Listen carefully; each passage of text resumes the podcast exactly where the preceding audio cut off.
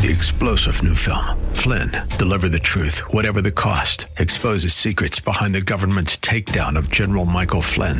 Flynn knew what the intel world had been up to. He ordered the first audit of the use of contractors. This set off alarm bells. He told the truth. He was the most dangerous person for Donald Trump to hire. They had to get rid of Flynn. Flynn, deliver the truth, whatever the cost. Available now. Watch it today. Go to salemnow.com. Salemnow.com. The views and opinions expressed by Rob Black and his guests are not necessarily those of KDOW or its management owners or advertisers and should not be construed as legal tax or investment advice. Always consult with the appropriate advisor before making any investment or financial planning decision. Insightful, informative, irreverent. We're ready. 1220 KDOW presents Rob Black in Your Money. Your source for breaking news, market updates, and successful investment strategies for the 21st century. Sounds like a great program. Getting you to retirement in today's market. So let's get on with the show. Taxes, family finance, insurance, the economy, technology, media, and entertainment. Rob is talking about it with you at 800 516 1220. So call in, we'll chat and uh, have some fun. Now to start your day with the latest news and market commentary. Here's Rob Black on the Bay Area's business leader, 1220 KDOW.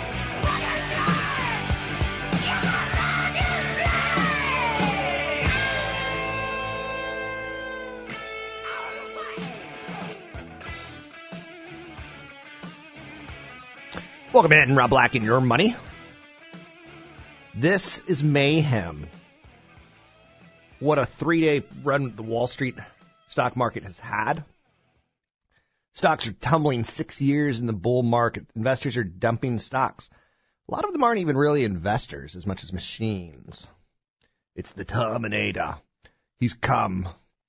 Um, and what I mean, yeah, thanks, Arnold. Um, what I mean by that is this is a lot of machine driven decisions. Um, for years, investors in stocks have shrugged off threats. We've shrugged off government shutdowns. It's been crazy. We've had a fear of the euro collapse. Will Greece stay? Will Greece leave? At the sixth anniversary of the bull market in March, the S&P 500 had more than tripled in value. Holy shnikes! When you bought when things were down, you're up 300% six years later. A wave of selling has hammered major indices. The S&P 500 losing nearly 6% last week. Open down 6% today. That's one of the worst opens of all time. Where do we close? Because again, right now it's machines and margin. Tonight it's going to be people coming home, sitting down, having a bowl of cereal, having dinner with a spouse, whatever it is, looking at the TV. Look what's on the television. Stock market was crazy today. I want to sell my mutual funds. I don't trust it. I don't trust America. Corrections are natural. They're very, very natural. A pause in the markets march higher. Historically, we've had corrections before, hundreds of them. But we forget about them and we forget how painful they feel. The last one was four years ago. Typically, they happen every 12 to 18 months. The bigger trigger for selling last week was evidence of a slowdown in China's economy. But that's kind of interesting because Apple stock I own has recently gone from all-time highs of 130ish down to below 100 today. That's a pretty big move down on the thought that China's consumer was slowing down because the number two market for Apple is China, and it's important. Down, down, down the go. The truth of the matter is, though, Tim Cook came out today and said, you know, I get reports every day from China, and we're not decelerating in China, we're accelerating in China. So sometimes when there's market disconnects like this, and I'm not saying this is a disconnect because his, his angle could be granular, but sometimes when there's disconnects like this, that's the time to buy. Apple's a cheap stock. Ford's a cheap stock. There's a lot of cheap stocks out there. So despite Beijing's efforts to restore calm, the Chinese stock market has taken investors on a wild ride this summer. Last week, the government announced a depreciation of the country's currency, stoking fear that the economic slowdown there was even worse than they had let on. On Friday, more bad news. Gauge manufacturing showed the key sector on the mainland is continuing to contract. What happens in China matters. There's no doubt about it. Not just because it's the world's second biggest economy. Falling Chinese demand has sent prices plunging for all matters of commodities iron, copper, oil, I want to touch an oil stock right now. Wait till you start to see it moving up. Even if you don't catch the bottom, you're also not going to catch a falling knife. Oil's a problem. It is a big problem in the United States. Today, if you're a mortgage lender, probably a darn good time to lock that uh, mortgage loan. In large part because the 10 year treasury collapsed to under 2% again. It's crazy. Um, if you ever watch like little eight year olds playing soccer, it's crazy out there. They don't hold their positions, they just run into the ball. There's no form or unity or anything along those lines. Um, what's going to work right now and probably in the next five months are domestic companies inside the United States, consumer companies inside the United States. Falling oil, when oil down to $38 a barrel, looks like it's on its way to 30 because of world demand and because of China. If China's not consuming oil and manufacturing things, oil oil's going to go lower. Iran has said, you know, we, we want to make more of an effort to be a real country. So we're going to pump our oil. Thank you, world, for that nuclear deal. Oil companies are like, oh, why did you do that? Now there's even more oil. We're fracking in the United States. We've gone from a world of like, I wonder when we're going to run out of oil to, darn, isn't there a lot of oil laying around? Um, so it's a little bit of a free fall, but where we opened this morning versus where we are now, it's completely different and we've already started to rebuild some confidence. Today's not the day. Typically, after big down days, there's the next day when you know mutual fund people call their stockbrokers and say, "I need you to sell my mutual funds." So there's been a rout in global equities to begin the week. The aggressive selling interest, which follows Friday's aggressive sell-off, comes on the heels of a dastardly showing by Asian Pacific markets, which featured an 8.5% decline for China's Shanghai Composite and a 4.6% drop in Japan's Nikkei. Investor disappointment over any lack of direct monetary stimulus from China. We want free money. The blessing clearly didn't help markets. You know, the reported catalyst for things at this point in time, uh, money stimulus. You know, authorities gave pension funds of local governments the blessing to invest in the stock market for the first time ever. So China's like, they're trying to figure out capitalism. I want to say, and this is, you know, not, this is kind of totally ridiculous of me, but as soon as they got the the Summer Olympics a couple years ago, they really, really, really have tried to show the world that they're they're legit. As my good friend MC Hammer said, too legit, too legit to quit. So now they're like they're pulling these levers like the the Wizard of Oz to see like, okay, maybe we should let people invest in stocks. Maybe we shouldn't. Maybe we should let pensions invest in stocks. So they're trying to get there, and they're trying to figure out what sticks and what doesn't. Um, economic slowdown concerns remain at the root of things.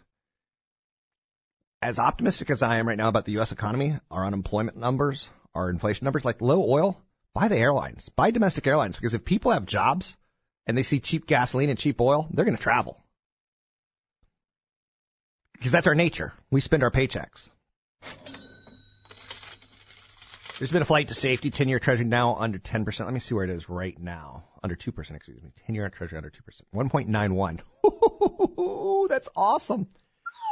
You could say that the sell off in stocks doesn't actually make sense as people, as the 10 year treasury cheaper and cheaper as it goes under to 2. I buy stocks. I'm sorry, but three months from now, I'm to be paid off of this. And if not, three to five years from now, I will.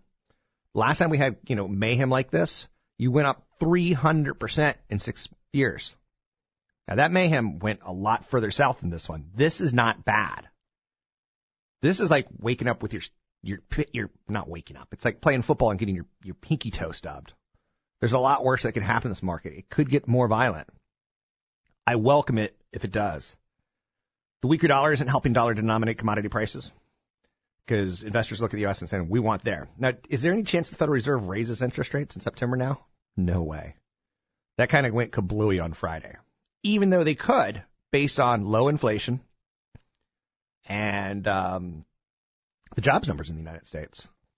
The pace of selling in the United States stock market has been quick. The Dow Jones Industrial Average dropped more than 1,000 points, 5.8% last week, leaving it in a so-called correction mode. Correction is 10% back from the recent highs.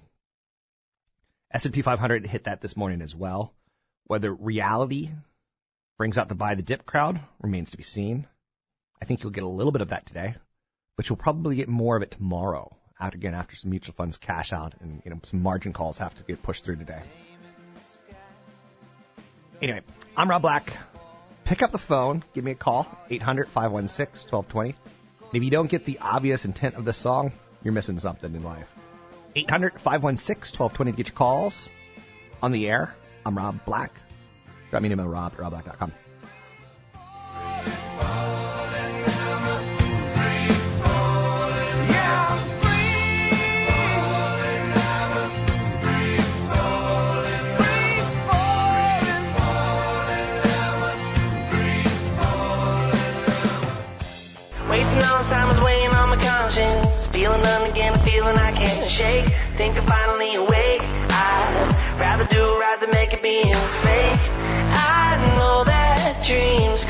true, but I never thought that I would have to leave you.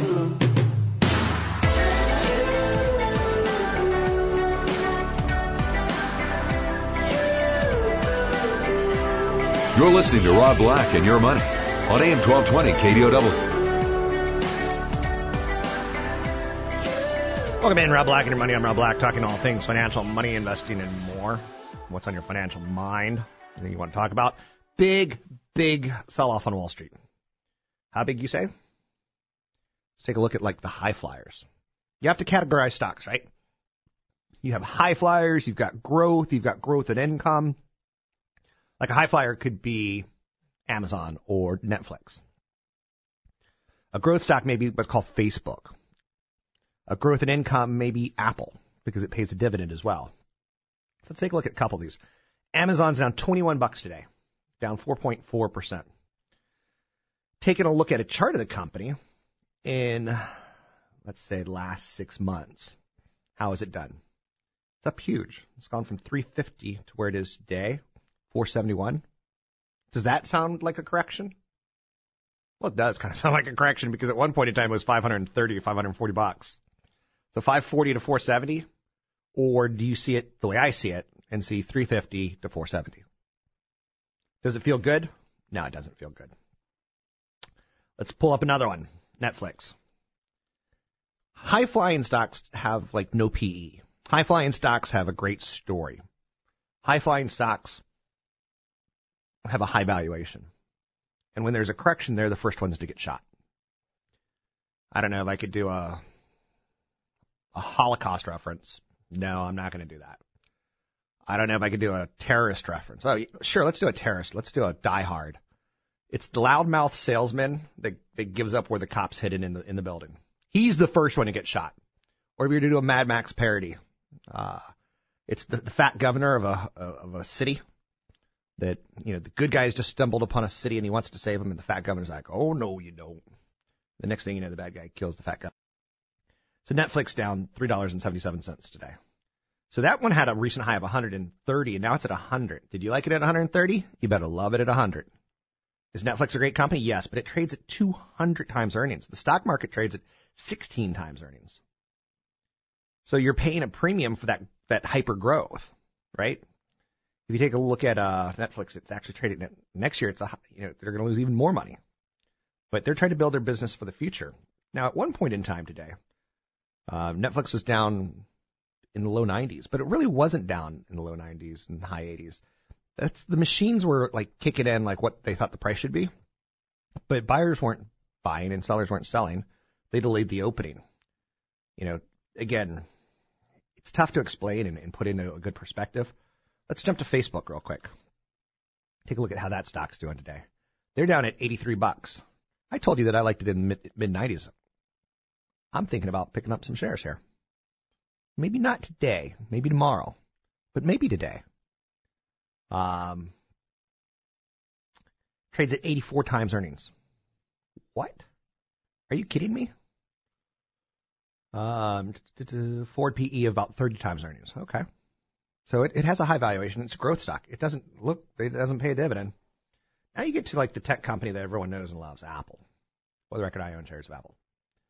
Apple's trading at $105. At one point in time today, it was under $100.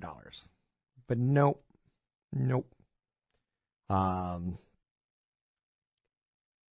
it's got a 2% dividend yield. Tim Cook came out today and said, you know, hey, we're actually seeing a pickup in China, not a slowdown. What's going on? Like, what are you, where are you getting your news, people? So, Is it at its 52 week high of 134? No. Are stocks always at their 52 week high? No. Should they be? No. Have you ever had a great passionate love? Was it always great and passion every single time? Have you ever been a runner and like you did that four minute mile? Were you able to do it the next day? Maybe, maybe not. Maybe you needed a day off. Maybe you took a couple months off after a knee injury. We have a knee injury in the stock market. That knee injury is corporate profits have been pretty blah. We have a knee injury in the sense that oil prices have been down. And usually consumers take that savings from ga- gasoline and they spend it. Now they're saving it. Now that's a good thing and a bad thing in my book, right? Saving money is not a bad thing. Take a look at Colgate Palmolive um, as a stock in times of like high market volatility. Go to companies that have been around since you were a little kid. Go to companies that you think will be around when your little kid has a little kid. And, you know, they need diapers for their babies. Following the little kid analogy. But also following the consumer product thought.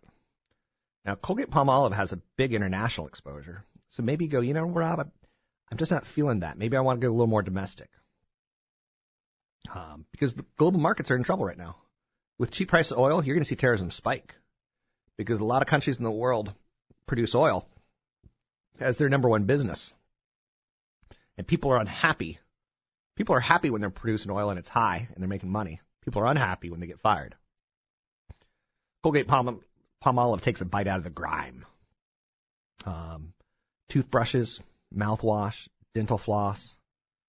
It owns Tom's of Maine, Ajax, you know, that cleaner. Um, dishwashing soap, soft soap. I love soft soap. One of the dumbest things in the world. Like, hey, I can't pick up a bar of soap and rub it between my hands. I got to get soft soap. But yep, they do it. Um, speed stick deodorant. There's there's gonna be a lot of stinky people in 200 countries around the world today and tomorrow. Colgate Palmolive is one of those companies trying to fight that. I know you're saying they're trying to fight stinky people. Yes. 52 week high, $71. It's 63. It's on sale today. 2.3% dividend yield. Um, do I think that it's going to make you money in a month? I don't know. I think this market could get beaten up a lot worse. Sometimes on the way down, it's uh, kind of a self fulfilling prophecy. So, my goal for you right now is you should have some cash. And if you've got Netflix in the last six months, you've made money. If you had it in the last two, three years, you've made money. Consider selling some because those are still the high flyers. The ones that are most dangerous right now are the high flyers. The ones that are least amount of danger are the high quality dividend stocks, the Russell 2000, because those are small cap U.S. companies. Russell 2000, we're at 5.3% unemployment in the United States. That's not bad. Now, I don't think it's real unemployment. I mean, I'm a little jaded in seeing some of the government numbers that come out because I have friends and I'm like, are you making as much as you want? Nope. And again, that's a stupid question, right? Because how much do you want to make? One billion dollars is the right answer. But there's no recession in sight. Our banks are in a better position than we were six years ago when our banks failed. There was a lot of bad mortgage loans out there. Today, the last six years to get a mortgage loan, it's like getting a proctology exam. It's not fun and it's not pleasant. It takes some time. I've got a proctology story that's fascinating. And I could tell it kind of cleanly on the air. But ultimately, at one point in time, I thought I had cancer. I didn't think I had cancer. Doctors were checking to see if I had cancer because I had blood in my urine. And, well, let's just say the proctology story ends with it took a little bit longer than I thought. And it was kind of like that scene from a Chevy Chase movie where he, he starts singing Moon River. Um, Fletch. So, pretty funny story. Anyway, I'm Rob Black talking all things financial, money, investing, and more. Pick up the phone, give me a call today. I'd like to get your perspective on market corrections. 800 516 1220. Do they scare you? Or do you love them like I do?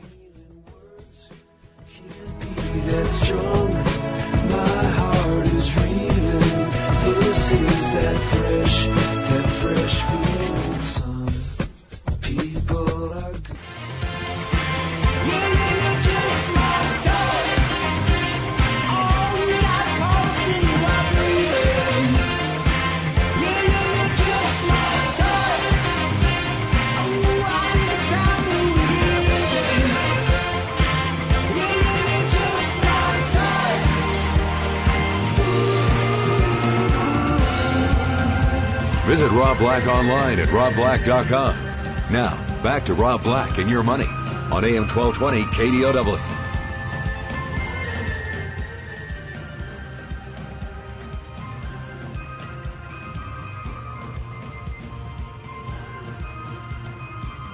I'm Rob Black, talking all things financial, money, investing, and more. Last week was awful for world markets, and this week is also off to a horrible start. There's some calming numbers out there. I don't know if they calm you, but historically, after a big drop, things aren't necessarily going to be bad forever and ever. A weekly drop of 5% or more has only happened 28 times since 1980. If you're trying to decide what to do this week, think about this. In the weeks following the S&P, where it had a 5% decline, like we had last week, on average, the market is relatively flat the next week, up 1.65% over the next four weeks, and up over 5% over the next 12 weeks. Also, it's important to note that 60% of the time the index moves higher the following week. So bad weeks are buying opportunities. Now, that may not sell with you. That may not like fit into your head. And you may go, I'm scared. I just saw my 401k go from 180,000 to 170, 165. Don't make a problem for yourself. Um, again, would I invest in oil? Probably not yet. The world is slowing down, and they're pumping out more of it, and that's a bad combo. I own oil stocks in my S&P 500, the S&P 500 in my 401k. Most of us own the S&P 500 on some levels. Maybe it's 10%, maybe it's 5% of your portfolio. Um, and oil is a big part of the U.S. economy, whether it's the transportation of it, whether it's the shipping of it, whether it's the gasoline, whether it's the refineries, whether uh, it's it's a big play. Now, we could call today Black Monday. Chinese stocks were absolutely hammered over overnight, down eight and a half percent. If you've ever listened to me or with any consistency, I don't really trust the data out of China. We can see that it's growing. We can see that you know there's some wealth being created for sure. Take a look at real estate in the Bay Area. A lot of Chinese buyers in cash. Go to a mountain resort this winter. You'll see a lot of Chinese skiers, whereas 10 years ago you didn't. Um, so you could see that China's growing. The chaos has been bubbling away in Chinese markets for months. It's spread to local markets. European stock exchanges swallowed steep losses today. Um, Deutsche Bank says Chinese shares have broken the July lows. Look like they're completing a full three-wave bubble unwind. Historically, initial crash bounce is followed by a retest and take out of the lows. This is now being experienced despite the best efforts of the authorities in the end, I'm a pretty big believer that governments can't really control the stock market. Not 100% like they want to. They could probably, you know, contain some problems, you know, shut down the banks for a while, things along those lines. But when you shut down the banks, you're just telling the world, hey, like when they shut down banks in Greece, uh, you're just saying to the people who have money there, like, um, the moment I can get my money, I will get my money. And your problem's going to become bigger. So Deutsche Bank went on to say when assets have been misallocated, the unwind is almost impossible to stop unless you're compounding the issue for the future with even greater excesses. So since the you know the, the people of China have widened the float, global growth concerns have trumped the expectation of yet more intervention. Though that expectation will be rising by the minute. Investec says of Shanghai today. The Shanghai index is currently 7.4% down on the day, not helped by the absence of a much rumored cut in the reserve requirements and despite stories about government pension funds being enabled to buy Chinese stocks. Should this volatility continue over the next couple of weeks, a Fed rate hike in September will be off the cards. Although it's perfectly feasible for conditions to settle down well before then, U.S. markets are now pricing a 25% chance of a hike next month. One more commentary on China, because China's a large part of the headache right now. Oppenheimer went on to say, we think putting the Chinese currency devaluation of August 11 and the subsequent pullback in global equity markets, it's raised more than $5 trillion in global stock prices, since August 11 into perspective is key to avoid missing the forest with trees and seeing the difference between opportunities and risks that lie across the global economic and market landscape. In our opinion, last week's market action in hindsight will likely prove to be as practical and necessary to the market's response to Chinese devaluation as a rancher's seasonal shearing of the sheep, rather than sheer madness of the character portrayed in the classic movie thriller Silence of the Lambs. So they're kind of using a lamb reference, saying you need to take some air out of the bubble, China. So we're gonna we're gonna shear it. Now, The Silence of the Lambs, obviously Anthony Hopkins, great movie. Um, you can't let crazy go for too long, otherwise he's going to start eating people. And the stock, Chinese stock market has been crazy. Um, but what's frustrating from a our perspective is we don't really know what the hell's going on in China. Like I think that's a country where we still can't even carry in you know camera uh, phones with uh, cameras on them, right? The People's Bank of China remains in a see what sticks mode, and a lot of people would say our Federal Reserve did everything we could to stimulate our economy as well. Um, so, just talking it up a little bit with you. And again, I don't want people to get too freaked out. I want you to have a shopping list, and I want you to see like things are okay in the U.S. And again, we still do face the problem of what's it going to look like when interest rates do move higher. Um, and that's still out there. And you know, the wage inequality still out there. But low oil, that's going to be good for us. In large part, the consumer, and we're a consumer driven economy. And if the economy is driven, then we're a stock market that reflects the economy. Um, again, you got to think at Russell 2000 at this point in time, as far as you know, protecting yourself, and then you start looking for low value companies that you feel comfortable with their dividends. And then if you want to get in some high flyers, this might be your opportunity. Now again, Netflix down big, Amazon's down big, Tesla's down big, but they're all up in the last six months still after they're down big in the short term. Let's bring on CFP, Chad Burton. Mr. Burton, how are you? How are you? I'm well. So what do you make of the market action or the market madness in the last uh, four trading sessions? Well, I think we're just long overdue for this. I mean, the way that we talk about these things all the time is that investors have short-term memories. They forget that these things happen.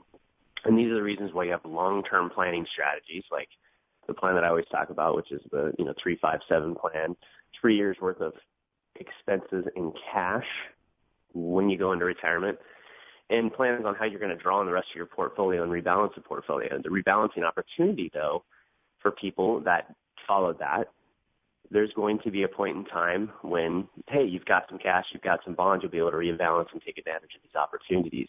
A lot of this is is by China, right? Sure. And it's it's interesting when you look at this and you you hear these terms of the global equity wipeout. I mean, earlier in the year, which started in March and went to April, the Chinese stock market was up 20% in two months.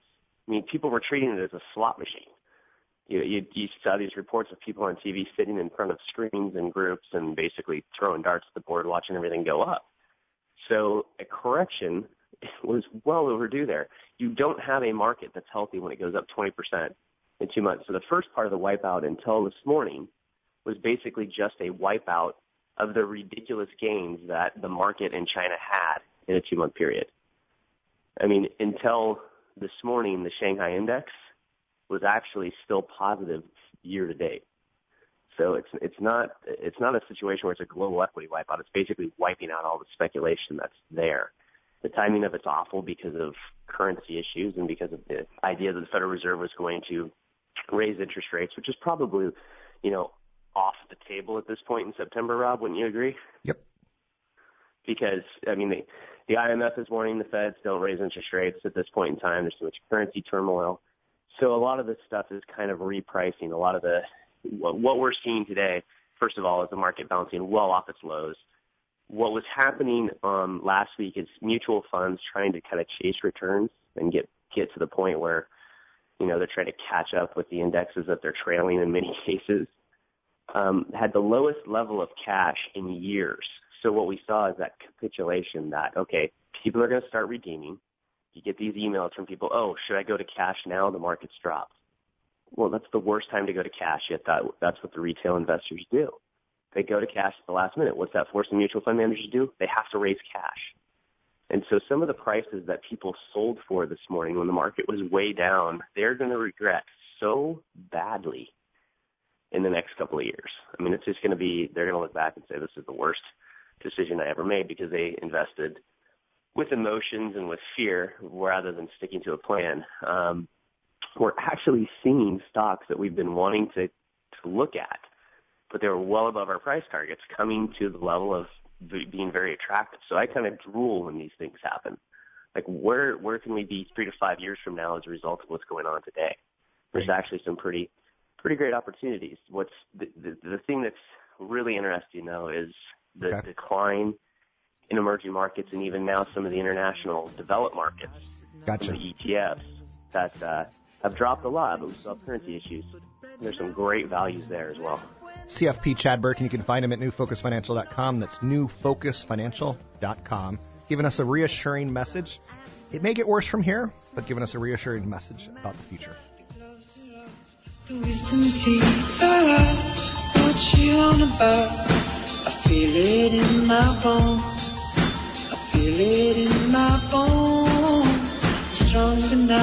I'm ready for the house. Love. The views and opinions expressed by Rob Black and his guests are not necessarily those of the Wall Street Business Network, this station, its management, owners, or advertisers, and should not be construed as legal, tax, or investment advice. Always consult with the appropriate advisor before making any investment or financial planning decision. Insightful, informative, irreverent. We're ready. The Wall Street Business Network presents Rob Black and Your Money, your source for breaking news, market updates, and successful investment strategies for the 21st century. Sounds like a great program. Getting you to retirement in today's market. So let's get on with the show. Taxes, family finances, insurance, the economy, technology, media, and entertainment. Rob is talking about it with you at 800 516 1220. So call in, we'll chat and uh, have some fun. Now, to start your day with the latest news and market commentary, here's Rob Black on the Wall Street Business Network.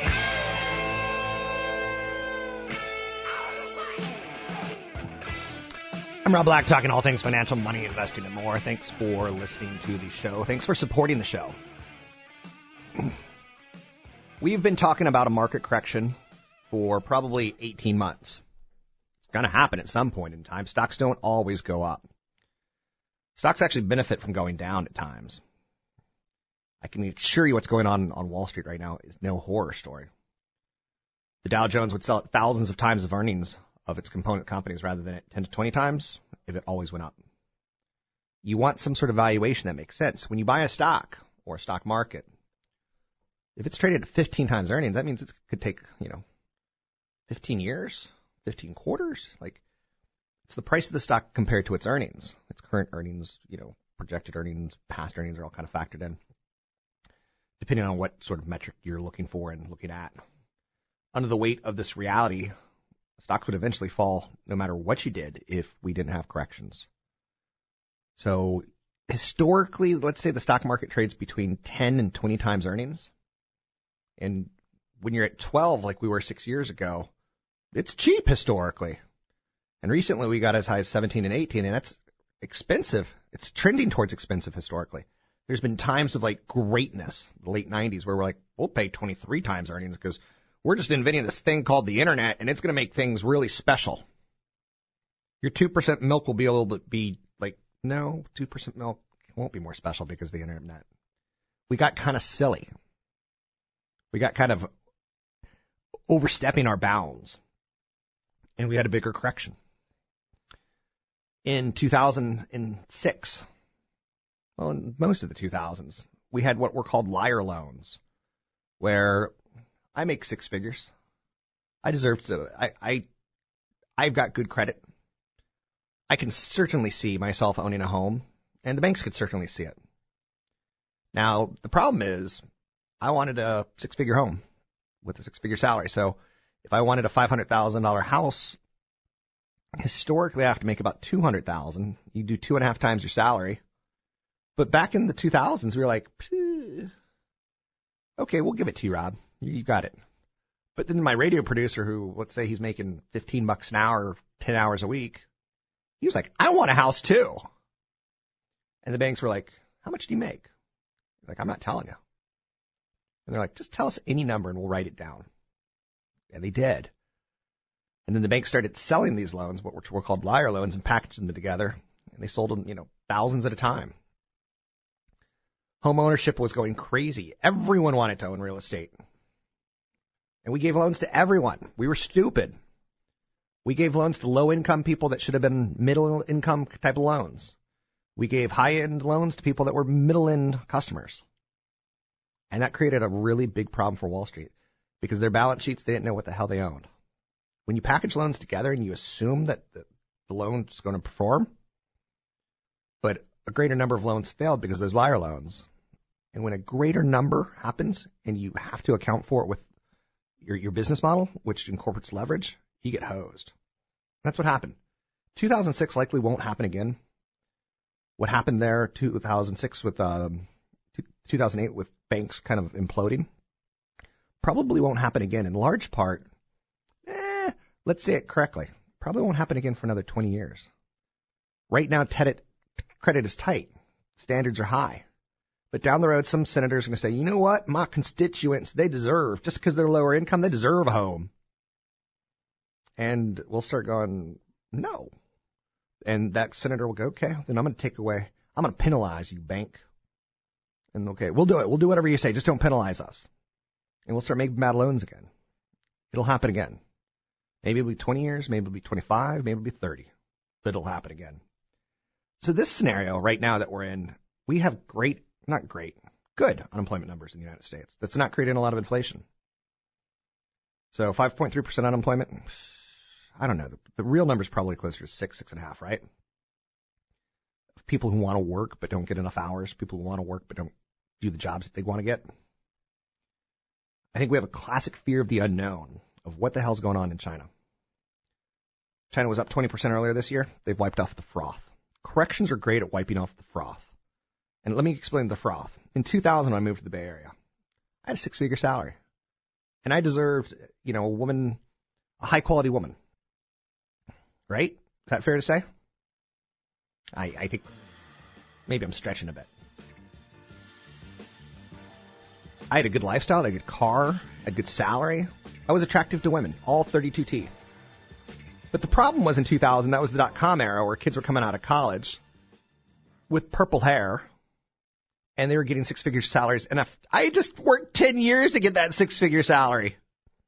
I had built a company from scratch.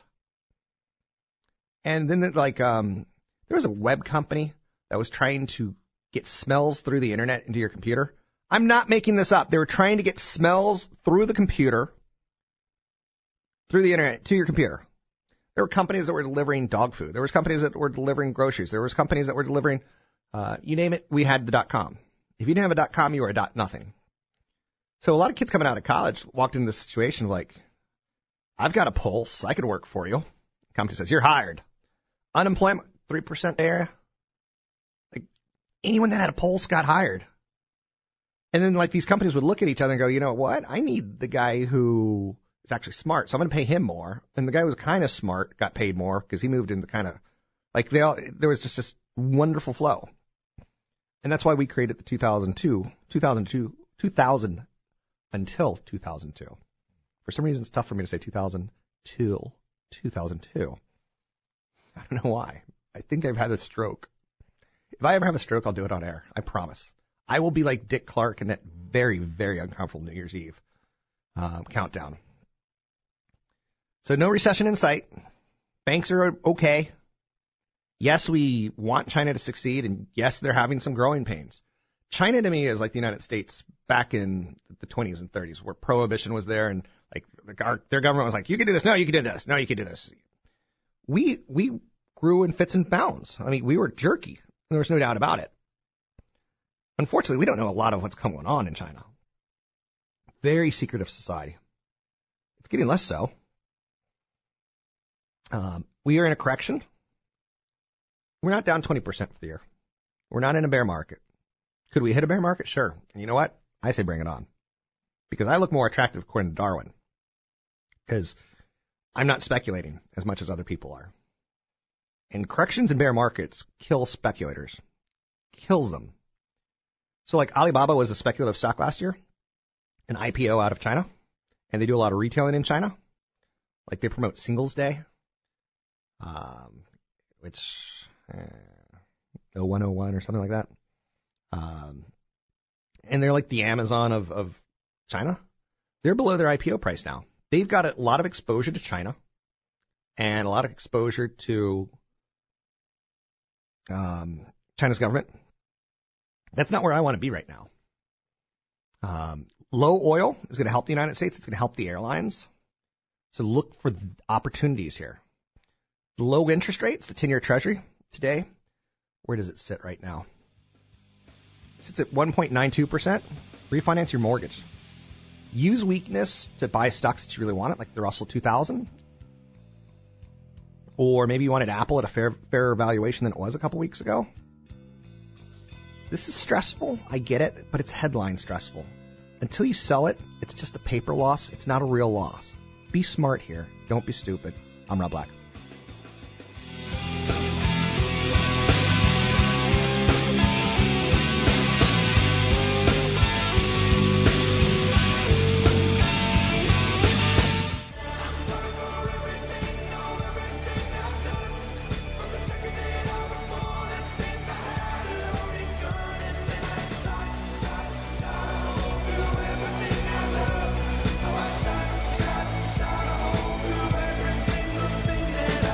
You're listening to Rob Black and Your Money on AM 1220 KDOW.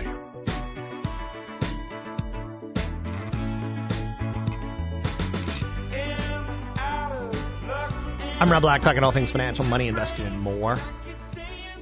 De Beers, the world's biggest diamond producer, lowered prices after production cuts failed to support demand for the precious stones.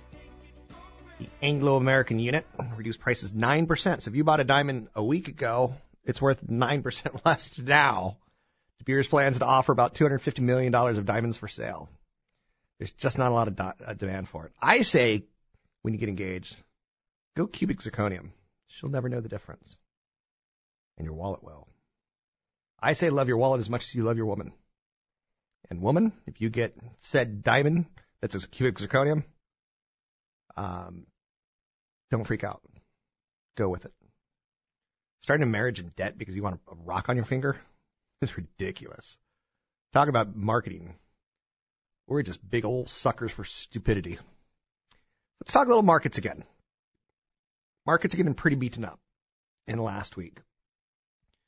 And they're not getting the, where we go at the end of the day today, I don't know. I can tell you that we do have a long way to go on the downside. I, and not, that doesn't scare me. Worldwide stocks got crushed starting in Asia today, going into Europe. I want to go through again history where back in 2000 when I arrived in the Bay Area with a nice job, suddenly a lot of college kids arrived in the Bay Area with a, a great job too. And well, I had had a few beers, so I wasn't quite as in shape as they were. I wasn't a 20 year old.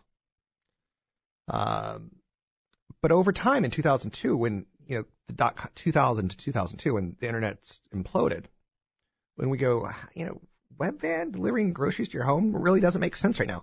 10 years, 15 years later, we figured it out how to do it. Or Amazon did. But it was a great idea then, ahead of its time. And they just spent too much money. Too many people were giving them money to say, go get revenue and not get earnings. So I was a guy who had earned his way into a nice position. Some college kids kind of stepped into it. And when the recession hit, the tech recession, they had to move back home and live with mom and dad. And I still had my place. So I became more attractive at that point in time. This is exactly what's happening right now. The only reason stocks can go up is because they can go down. It is this risk that keeps investors in check and that keeps people from paying an infinite amount of money for stock and shares. The reintroduction of risk in the context of the summer sell-off is the best thing that could possibly have happened. A lot of people in the last six years, they think they're smart because they bought a company. But the market's been good. A rising tide lifts all boats. There's examples throughout history where there's this belief that, you know, the value won't go down. Tulip mania. In Europe, they were paying thousands and thousands of dollars for a flower because it was so rare and unique. And whoops, that turned out to be a stupid mistake. You can't fix stupid. But the 1990s is probably the closest one that most of us will remember. Risk was a thing of the past. Alan Greenspan, who was the head of our Federal Reserve, he had put a fabled put underlying the market that had allowed him to reverse the crash of 1987 and contains, you know, global stock market calamity and currency crash, crashes of 1998. Stocks could only move higher thanks to the economy and demographics. The only question on anyone's mind was how fast do we move? So people threw money at the market. Chief strategists raised their market target every year in the 90s. Stock analysts were universally bullish. Some of them ultimately got sued because, why did you say that Yahoo's going to go to a thousand? At one point in time, it was 250. There was a new book out every other week about Dow 36,000 or Dow 100,000. Companies came public and were instantly rewarded with market caps of tens of billions of dollars just for showing up. In the end, did we need a Lycos and an Excite@Home to go with Yahoo, to go with Google? No. We probably only need Google. Prices paid during that era came back to haunt people. And again, I bring that up not trying to scare you, but trying to be, you know, give you that memory that things we we're chasing. Um, you know, Netflix going up. Netflix has had a bad five days, but it's back to where it was right before it reported earnings a couple weeks ago. Does that sound like it's been horrible? No. Not in my book. But again, stocks have to have that ability to go down. They can't always go up. You have to have that ability or that flexibility or that inherent in the system kind of mentality. Fear is the most critical functioning cog in the investing machine. It's got to remain present in front of mind in order to have future upside for investors to capture. They've got to know some downside. Long-term investors should cheer when fears reintroduce the markets. I am happy today. I like down markets. Now I know they don't feel good. Um, there's been a lot of things that kind of scared me when I felt it for the first time. And I got to keep this PG rated or G rated, so I'm not going to like the first time you got a kiss. I mean, I had crazy butterflies. Do you remember that incredible feeling? I do.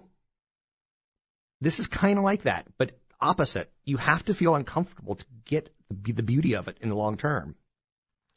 There's going to be. I saw. This is amazing. This morning I saw a commercial for gold. Russia's got more gold than the United States, and Iran does too. They're building it.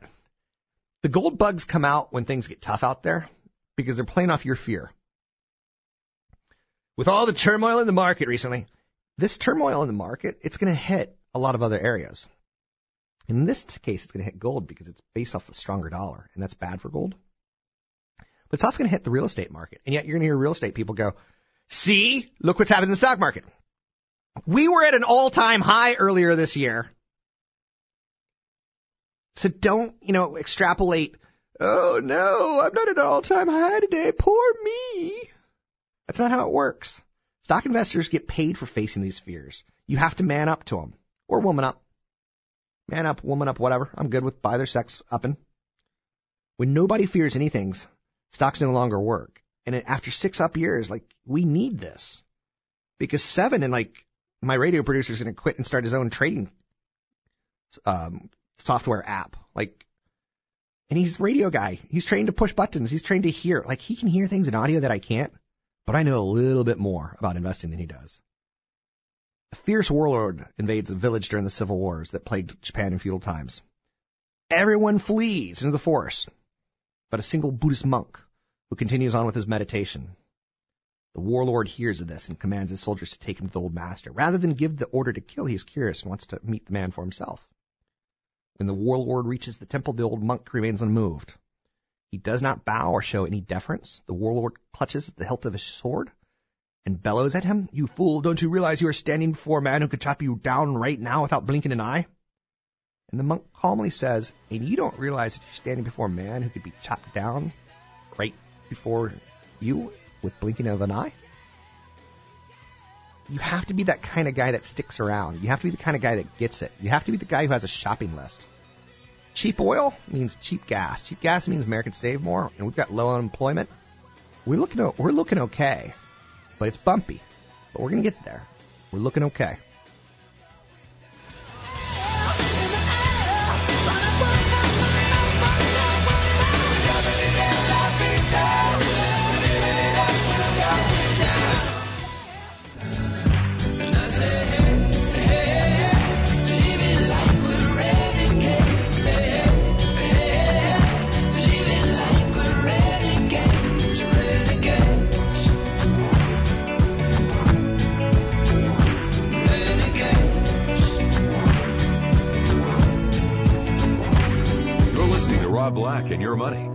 1220 KDOW, an iHeart radio station. I'm back. Thanks for listening. Get this, some stocks are back as well. Apple's up 1% for the day. What started as a rout has turned into cherry picking some stocks. Um, what the difference two hours makes. I mean, seriously, people. I'm actually not happy about it, to tell you the truth. I like routs and I like breaking the momentum. Everyone was moving higher. I like breaking the, you know, oh, everything's going to be okay and saying sometimes things don't work out. There's a guy with a hockey mask at the door. I hope no one ever crashes because they hear that. I think we should do a police siren. I think that would uh, scare people a little bit more. But anyway, um, I don't know. 800 516 1220. Um, anything you want to talk about, we can talk about. Taking a look again, I'm just going to recap this. I think it's a classic fear of the unknown. I think there's a lot of problems in China. I think a correction of 10% is pretty normal, pretty healthy. I think a, a bear market of 20%, it feels a lot worse. And that that's sometimes when, like, if you're 60, 65, I'd be scared. I'd pee my pants. I would pee my pants. My skivvies would have yellow all over them. And whoever does my laundry would look at them and go, holy mackerel, he peed his pants. But I'm not 65. I'm young, relatively speaking. And if I'm 30 or 20, like a kid, I'm like thrilled by this. The S&P 500 lost 6% last week. Its worst weekly slump since 2011. Oh my God, back in 2011, well, when, oh God, that was only four or five years ago. That wasn't that long ago. And actually, 10% corrections happen every 18 months, 12 to 18 months. And we haven't had one in four and a half years.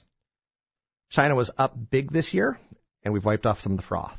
I like wiping off the froth, whether it's the kids coming out of college in 2000 and six figure jobs, getting a correction to send them back home, whether it's the everyone should own a house froth in 2006 and starting a real estate correction then, or whether it's now where big international companies have been moving higher. There's a lot of unknowns out there, like what's going on with China. And uh, Jim Cramer got an email from Tim Cook today where, you know, last week we were like, well, if the Chinese stock market's down, then the Chinese consumer will have less money. And the Chinese consumer has less money, then he probably won't buy a phone.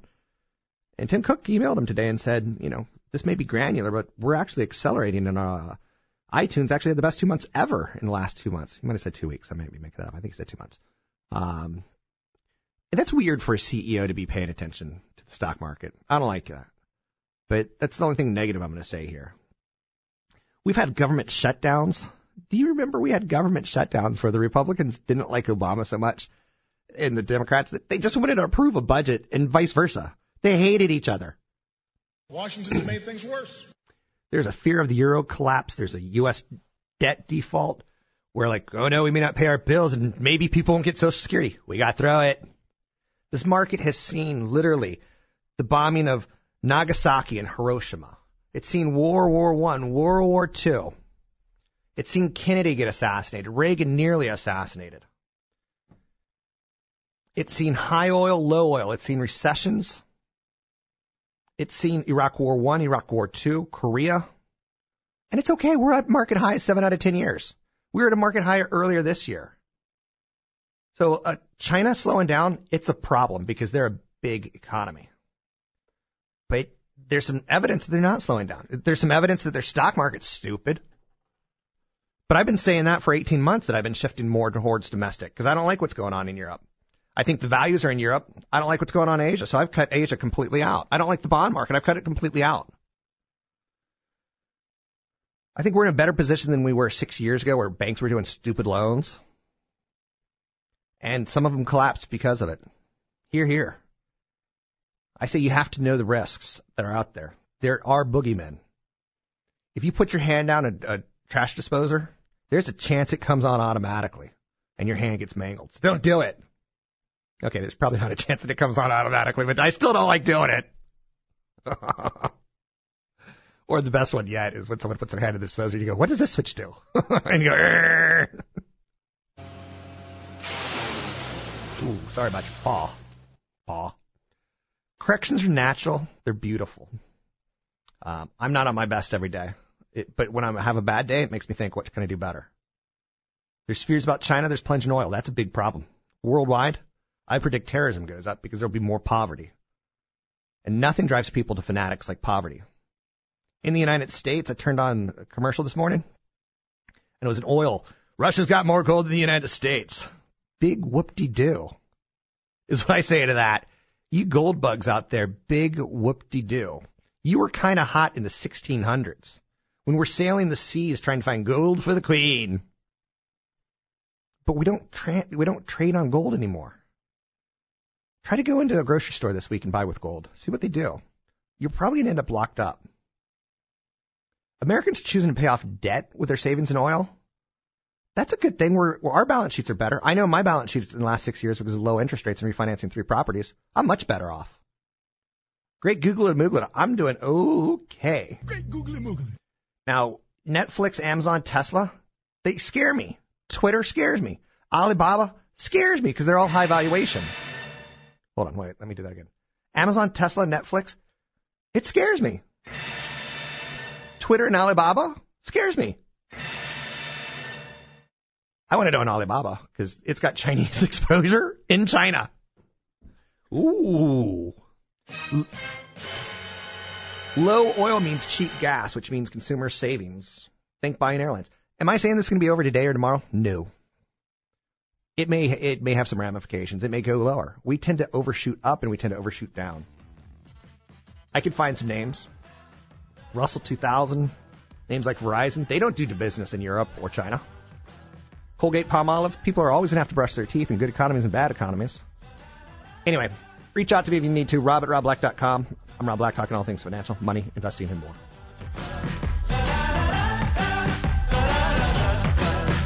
Views and opinions expressed by Rob Black and his guests are not necessarily those of the Wall Street Business Network, this station, its management, owners, or advertisers, and should not be construed as legal, tax, or investment advice. Always consult with the appropriate advisor before making any investment or financial planning decision.